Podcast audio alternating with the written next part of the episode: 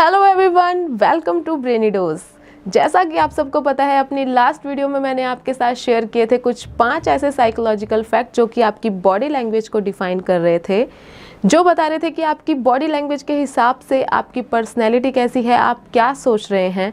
तो आज मैं उस वीडियो का पार्ट टू आपके सामने लेकर आई हूँ। तो इस वीडियो को एंड तक देखना ना भूलें। बात करते हैं आज के फैक्ट से। फैक्ट नंबर वन जब कभी भी आप किसी से बात करते हुए अपने हैंड्स को कवर कर लेते हैं या आप अपने हैंड्स को अपनी पॉकेट में रख लेते हैं तो इससे सामने वाले को ऐसा लगता है कि या तो आप उससे कोई चीज़ छुपा रहे हैं या आपने अपने हाथों में कोई ऐसी चीज़ पकड़ी हुई है जिससे आप उसे नुकसान पहुँचा सकते हैं।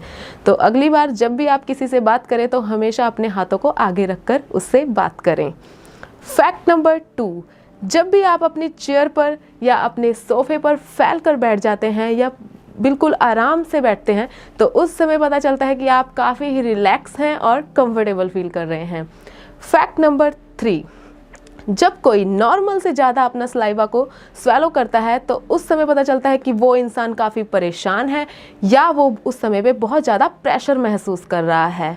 फैक्ट नंबर फोर जब कभी भी हम किसी से फ़र्स्ट टाइम मिलते हैं तो कहते हैं कि उस समय हमारी जो फ़र्स्ट पावरफुल इंप्रेशन होती है, उसे देने के लिए सिर्फ़ हमारे पास सात सेकंड्स होते हैं।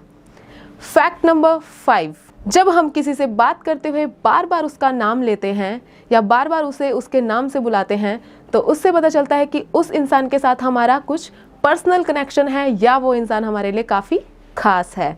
तो ये थे आज के कुछ पाँच साइकोलॉजिकल फैक्ट तो अगर आपको ऐसे फैक्ट अच्छे लगते हैं या आप चाहते हैं कि हम इस, ऐसे फैक्ट्स के ऊपर और भी वीडियोस बनाएँ तो हमें कमेंट सेक्शन में ज़रूर बताएँ।